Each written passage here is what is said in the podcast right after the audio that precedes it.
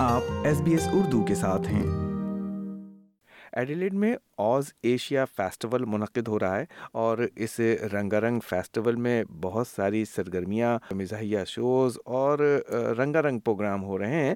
ایسے ہی ایک پروگرام کی میزبانی سمی شاہ کر رہے ہیں، جو مصنف براڈ کاسٹر اور کامیڈین بھی ہیں اور اس وقت ہمارے ساتھ موجود ہیں۔ آئیے ان سے جانتے ہیں کہ یہ اوز ایشیا فیسٹیول کیا ہے؟ اس میں کیا کچھ ہو رہا ہے؟ سمی سننے والوں کو بتائیے کہ یہ آز ایشیا فیسٹیول میں کیا کچھ ہو رہا ہے اور آپ کیا کر رہے ہیں وہاں؟ آز ایشیا جو یہ بیسکلی ایڈیلیڈ میں ایک فیسٹیول ہوتا ہے جو ہر سال ہوتا ہے اور وہاں پورا کانٹیننٹ جو ہے نا ایشیا کا، وہ ہر طرف سے اس کو سیلیبریٹ کیا جاتا ہے۔ تو وہ انڈیا، پاکستان سے لے کے اپنے چائنا اور ہانگ کانگ سے لے کے اپنے یہ ویتنام ساؤتھ کوریا، ہر ہر جگہ کے لوگ وہاں آتے ہیں۔ کھانا ہر طرف کا ہوتا ہے جو جو میرے لیے سب سے زیادہ انٹرسٹنگ ہے کیونکہ میں اوبیسلی کھانے کا بہت شوقین ہوں۔ تو وہاں جا کے یعنی کہ ایک اسٹال سے آپ سموسے خرید لیں دوسرے اسٹال سے ڈمپلنگ خرید لیں اور پھر دونوں کو ایک ساتھ کھا لیں۔ اور جو کچھ میں نے پڑھا ہے اس کے متعلق تقریباً ساٹھ ایشین رائٹرز یعنی سکسٹی ایشین رائٹرز اور تھنکر جی، جی۔ اس میں شرکت کر رہے ہیں ایشیا اور آسٹریلیا بھر سے۔ تقریباً اس میں سے آپ سمیت بائیس رائٹرز ہیں۔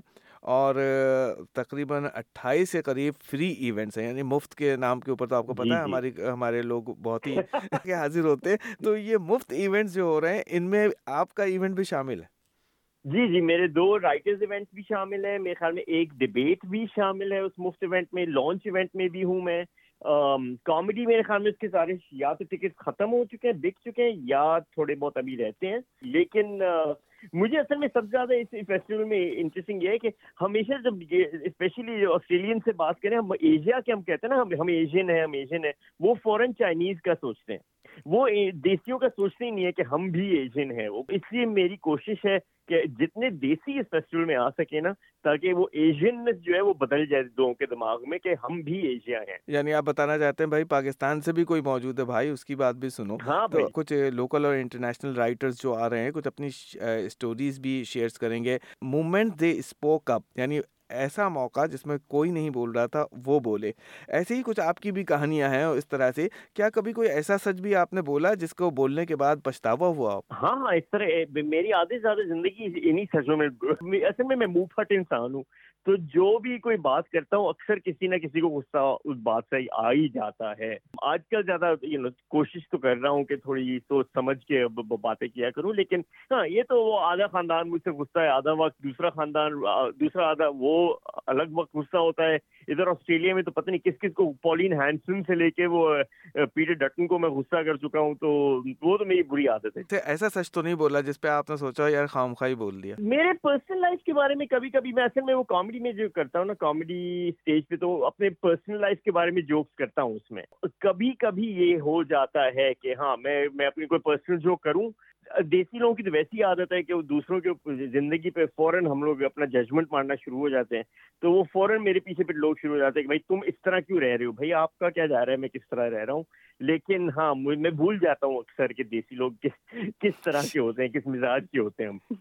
کوئی سچ مہنگا بھی پڑا ہے؟ ہاں ایک ایک دو تو مہنگے پڑے ہیں۔ میرا میں جیسے بات کر چکا ہوں پہلے بھی میں ایتھیسٹ ہوں، اس میں یہ میری اپنی پرسنل اوپینین ہے کہ میں ایتھیسٹ ہوں، میں کسی اور کو میں یہ نہیں کہہ رہا کہ آپ ایتھیسٹ بن جائیں، میں یا لیک آف بلیف ہے اگر آپ بولیں۔ لیکن اس پہ جو غصہ لوگوں کو چڑھ گیا کہ بھائی تم کس طرح ایتھیسٹ بن گئے، بھائی آپ کا کیا جا رہا ہے میں کس طرح ایتھیسٹ بن گیا؟ لیکن اس کی وجہ سے کافی وقت مجھے کافی تھریٹس وغیرہ ملے، کافی ابیوز ملی، گالیاں شالیاں پڑی کافی میری کامیڈی کریئر پہ بھی کافی ہٹ پڑا کہ دو، ایک دو سال کے لیے میں پرفارم نہیں کر سکا کیونکہ وہ تھریٹس کافی آتے تھے اس وقت۔ یہ تمام سچ بولنے کے بعد کیا پاکستان واپس جانے کی بھی ہمت پڑی؟ کافی وقت سے گیا نہیں ہوں لیکن مینلی کیونکہ میری میری فیملی ادھر آنا پسند کرتی ہے۔ وہ میں جب میں کہتا ہوں کہ اچھا میں کراچی آ رہا ہوں وہ کہتے تم کیا کرو گے؟ کراچی آ کے گرمی میں ویسی بجلی نہیں ہے ہم ادھر آ جاتے ہیں ادھر بجلی بھی ہے۔ تو پھر وہ کافی دوست شوستوں سے ملاقات نہیں ہوئی ہے خاندان سے ملاقات نہیں ہوئی ہے۔ ایڈیلیٹ فیسٹیول سینٹر اپنی ففٹیتھ اینیورسری بھی منا رہا ہے۔ آپ کا جو سیگمنٹ ہوگا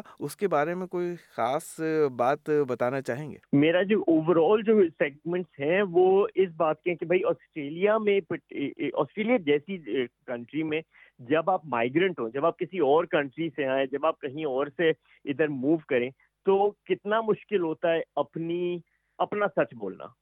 کہ بھائی میں میں یہ کتاب میں اپنی سچ بولوں یا میں اپنی زندگی کو اپنی ہی سچ سے گزاروں۔ یہ یہ مشکل ہوتا ہے ہم لوگوں کے لیے اور کافی لوگوں کے لیے اس اس میں چیلنج ہوتے تو کوشش یہ میری یہی ہے کہ اس اس فیسٹیول میں یہ بات زیادہ کھلی اور اور اور یو نو خوشی سے لوگ کر سکیں۔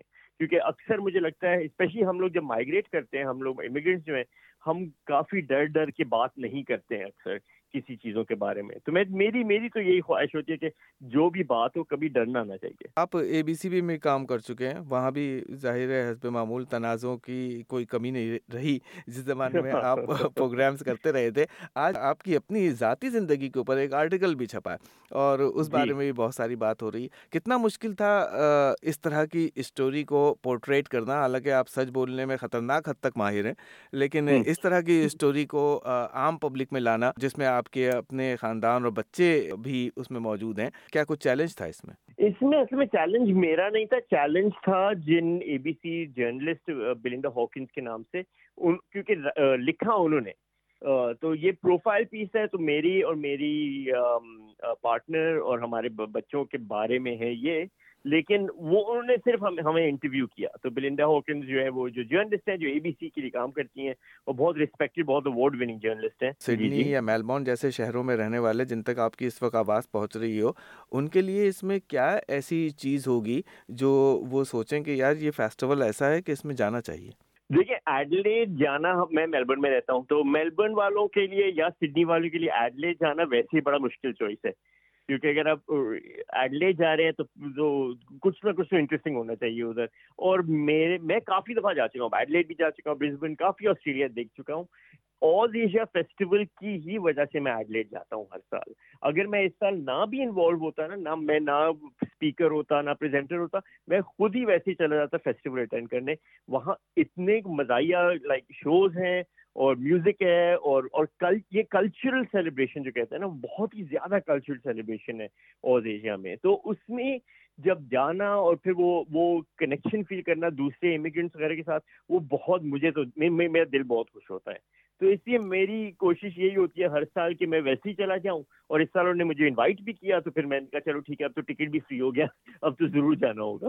لیکن اس میں جو تین سے پانچ نومبر کو ایک دوسرا پروگرام ہو رہا ہے سیشن ہو رہا ہے ان ادر ورڈس کے نام سے۔ تو اس میں کیا خاص ڈفرینس ہے جو آل ایشیا فیسٹیول کا الگ سے یہ ایک سیگمنٹ اس نام سے اس میں شامل کیا گیا۔ جی تو ان ادر ورڈ کا جو پورا ہے وہ صرف رائٹنگ کے بارے میں۔ تو باقی جو فیسٹیول اس میں تھیٹر بھی ہے، اس میں کامیڈی بھی ہے، اس میں یعنی گانے بھی ہیں، اس میں آرٹ بھی ہے، لیکن ان ادر ورڈ جو ہے صرف رائٹرز کے لیے۔ اور اور میں بھی کتابیں لکھتا ہوں تو میرے لیے تو سب سے زیادہ ایک کنیکشن اسی وجہ سے ہے کہ اتنے سارے رائٹرز بھی ہوئیں گے، اتنے لوگ بھی آتے ہیں جن کو رائٹنگ پسند ہے، اور مجھے اصل میں سب سے زیادہ خوشی اس وقت ہوتی ہے جب یہ ینگ لوگ آتے ہیں جن کو رائٹر بننا جو بننا چاہتے ہیں۔ اور وہ آ کے ہمیں انٹرویو کرتے ہیں، ہم سے سیکھتے ہیں، تو اس میں مجھے بڑی خوشی ہوتی ہے کہ لوگ جو اب یہ نیکسٹ جنریشن آف اپنے ایشین آسٹریلین رائٹرز جو ہیں اس فیسٹیول میں اٹینڈ کر رہے ہیں۔ اور آخر میں ان لوگوں سے کیا کہنا چاہتے ہیں جن کو ادب وغیرہ سے تو اتنی دلچسپی نہیں مگر کامیڈی یا مزاح سے بہت دلچسپی۔ وہ اس سیٹرڈے کو شو ہے۔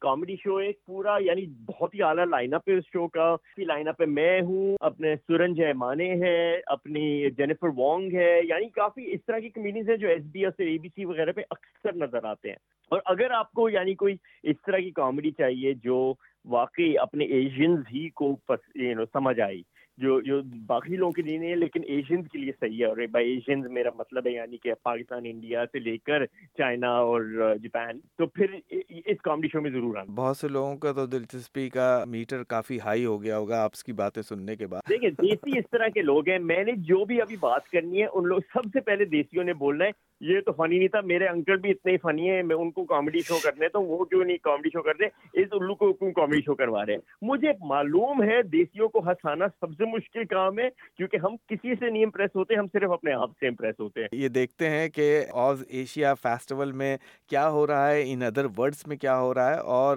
ایڈیلیڈ میں جو یہ ایک رنگا رنگ ثقافتی میلہ سجا ہے اس میں کیا ہو رہا ہے؟ ہمارے ساتھ بات کر رہے تھے سمیشا۔ سمیشا سننے والوں سے چلتے چلتے آخر میں کچھ کہنا چاہیں گے؟ پلیز ضرور آز ایشیا فیسٹیول میں آئیے۔ اگر کامیڈی شو میں آ رہے ہیں تو پلیز ہنسیے۔ اگر رائٹنگ شو میں آ رہے ہیں تو سوال پوچھیے۔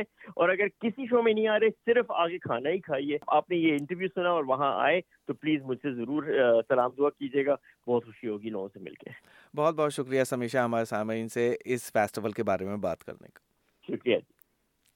لائک کیجیے شیئر کیجیے تبصرہ کیجیے۔ فیس بک پر S B S Urdu follow کیجیے۔